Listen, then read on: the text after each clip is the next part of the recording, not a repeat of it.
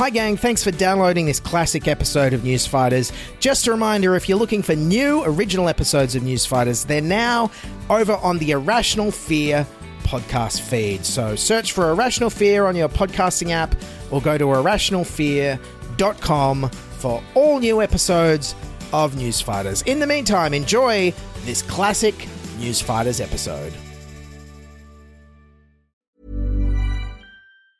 Burrow's furniture is built for the way you live.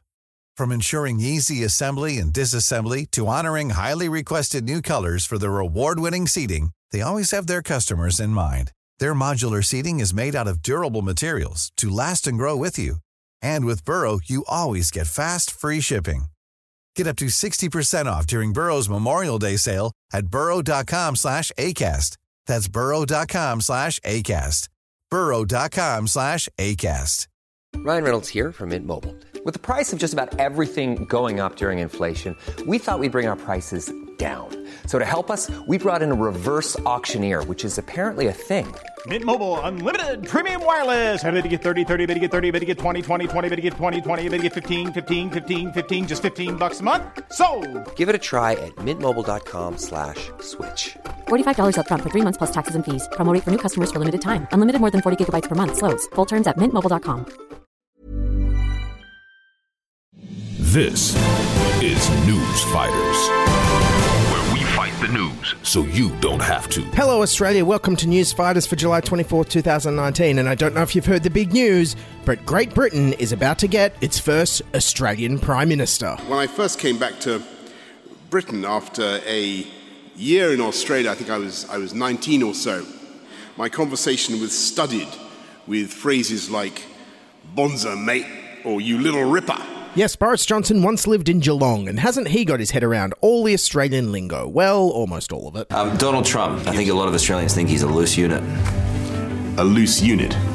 Like a fridge? Yes, and if he does succeed in becoming British PM, Boris Johnson actually has a lot of big plans for Australia. It will give us the chance to do new free trade deals, particularly with Australia. And look, I wonder if there's also going to be some relaxation in the visas for Australians. Yeah, this is something that I long to see. What I would like, and what I campaigned for in the past, is a free travel zone between Britain and Australia. Yes, a free mobility labour zone between Britain and Australia post-Brexit sounds like a good idea, until you realise it'll probably bring more Boris Johnsons out here. Whether they would be actually delirious with joy in Australia about the idea of loads more POMs coming out to Australia, I don't know. And it's not just the fact that he's lived in Australia that could make Boris Johnson the first Australian British Prime Minister. In many ways, he resembles and has learned from past Australian political leaders. For example, Malcolm Turnbull. He's pro-banker, pro-immigrant, a Eurosceptic who's pro-gay marriage. And in other ways, he's like Bob Hawke. Several marriages, many affairs and a love child. But the bonking Boris moniker appears to do no harm, politically at least. And he also seems to have Mark Latham's attitude towards taxi drivers. The London Mayor and Conservative MP Boris Johnson has been filmed swearing in a pretty colourful way at a taxi driver. I don't take offence at the language used, but the inference to go and die, I think that's a little bit nasty. And like our former Foreign Minister Bob Carr, loves ancient history and nerded out with Annabelle Crabb by reciting the Iliad in ancient Greek. When I'm in trouble, I recite to myself, not sure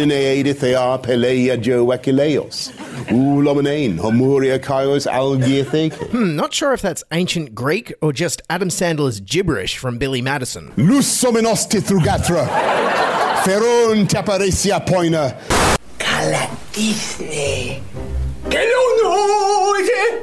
Please, Billy, please, no gibberish tonight, please, I beg you. And more recently, the Australian leader he's most started to resemble is Scott Morrison, in that all he cares about is tax cuts that overwhelmingly benefit the wealthy. The way to get more growth out of the economy is judicious tax cuts. We also think there is room to make some sensible tax cuts.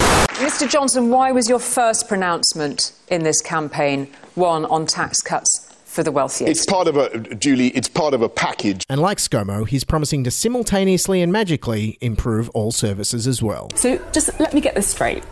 So you want to put more money into schools. I do. You want to put more money into transport in the north. You want to roll out full fibre broadband to every house in the country. You want to put 20,000 more police on the streets. and you also want to cut taxes. I mean, come on. That's having a cake and eating it, isn't it? Well, actually, of course, as the great Tunisian scholar and sage Ibn Khaldun pointed out as early as the 14th century, there are plenty of taxes that you can cut which will actually increase your revenues. And maybe you can tell from that answer, but he's a bit like Kevin Rudd in that when he tries to sound like an intellectual, he just sounds like a dumbass. They haven't the guts to put questions to me. What great is it, supine protoplasmic invertebrate jellies. He's also a lot like Scott Morrison in that he's developed the cunning habit of just not answering questions he doesn't want to. I do not comment on that kind of thing. I don't particularly want to get into stuff that, you know, done and dusted. Again, I admire your journalistic technique, but I think I've given you the answer that I'm going to give. And not forgetting Boris's difficult relationship with the truth. He was fired from The Times for making up a quote. He was fired by Michael Howard after lying about an affair. And this has led to some scary warnings, even from that left-wing pro-dope-smoking hippie rag, The Economist. There is no evidence that he'll be good at being precise with his words, and there's a lot of evidence that he is willing to say things that are flat-out false. Given all this lying, I'd be scared if you're going to get on a plane or drink water after Brexit. I prophesy very confidently that we will have a successful Brexit. The planes will fly, there will be clean drinking water, and there will be way for the Mars bars, because where there's a will, there's a way. Yeah, forget about Bitcoin. After I heard that, I'm investing all my money in Mars bars. But it's not just his relationship with the truth that's scary. Recently, he's made a number of racist statements in an effort to win over the right wing of his party, while also trying to trigger the left. In an article for the Daily Telegraph, he says the wearing of burqas is oppressive, weird, and bullying, adding, "It is absolutely ridiculous that people should choose to go around looking like letterboxes," and makes a comparison between burqa wearing and looking like a bank robber. Does he still believe that black people should be called pickaninnies with watermelon smiles? Does he still think that it's acceptable to compare Muslim women to bank robbers and to letterboxes? If you look at that article, which I don't know if anybody did, it was a strong liberal defence of the right of women to wear the burqa. And if all of this is sounding very familiar to us Aussies, it's because Boris Johnson has been working very closely with Linton Crosby, John Howard's political strategist, who essentially wedged Australia in half over race lines and whom Boris Johnson is very fond of. He's a very, very good political campaign manager. He's the best I've ever seen. This tilt rightward has led to fear and outrage from many in the British Muslim community, including the chairman of the Conservative Muslim Foundation, Mohammed Amin. Is this person sufficiently moral to be Prime Minister? And I believe he fails that test. But MPs would disagree with you. They think he's certainly the right man to sort out Brexit for this country. A lot of Germans thought that Hitler was the right man for them. That's a very shocking comparison to make. Yes, I'm not saying Boris Johnson wants to send people to the gas chamber. Clearly he doesn't. He's a buffoon. And what a buffoon he is. Like when he said this as Foreign Secretary. Did you really call the French turds? Well, I have no recollection of this this comment. It's not very well sourced, this story, but anyway. Well, it seems to have come from the Foreign Office.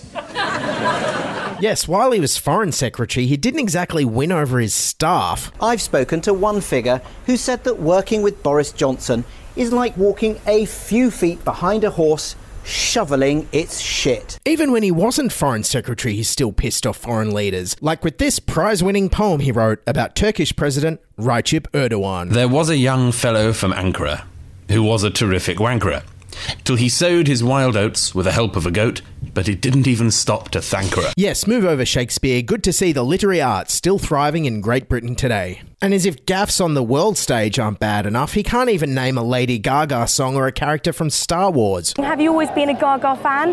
Well, I think she's fantastic, yes. Do you have a favourite song? God, well, just remind me what. Give me a go. What is? No, Bad Romance. No. What's the other one? Poker Face. Yes, Poker Face. That's better. I tell you what, I identify very much with the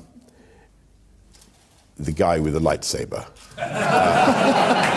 And his math skills also leave a bit to be desired. Take 2 apples from 3 apples. What do you have? You have You've got loads of apples, mate. And while Australia's cracking down on journalists, Boris Johnson has previously gone one step further. He once conspired with a criminal on the phone to talk about beating up a journalist. And when confronted with the evidence, Teflon Boris just laughed it off. How badly is he going to hurt this guy? Not badly at all. He will not have a broken limb or broken arm.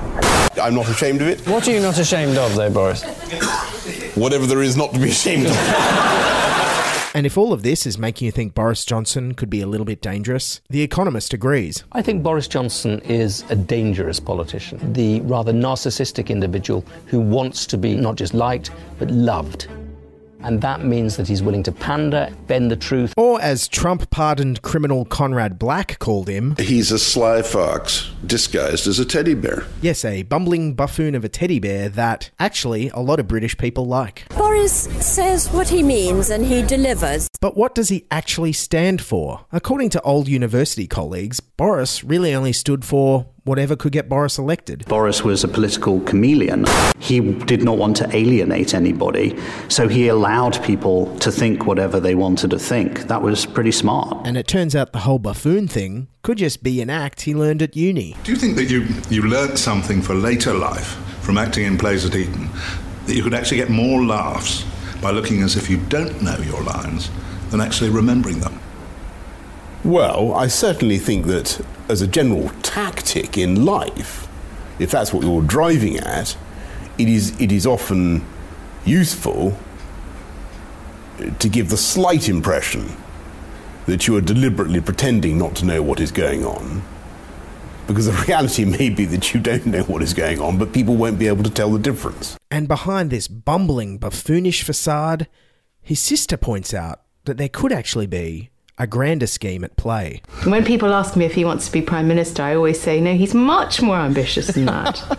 More ambitious than being the British Prime Minister? But how could that be? And then I discovered... Boris was born in New York City. Yes, good old Boris is born in the USA.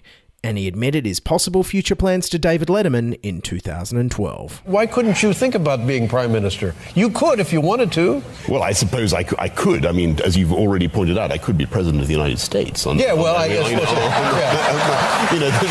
no, you know, technically speaking. But it mightn't even stop with Boris being President of the United States. In a 2013 documentary, his sister finally revealed what his lifelong ambition is. Whenever anyone asked him what he wanted to be, he would answer world king.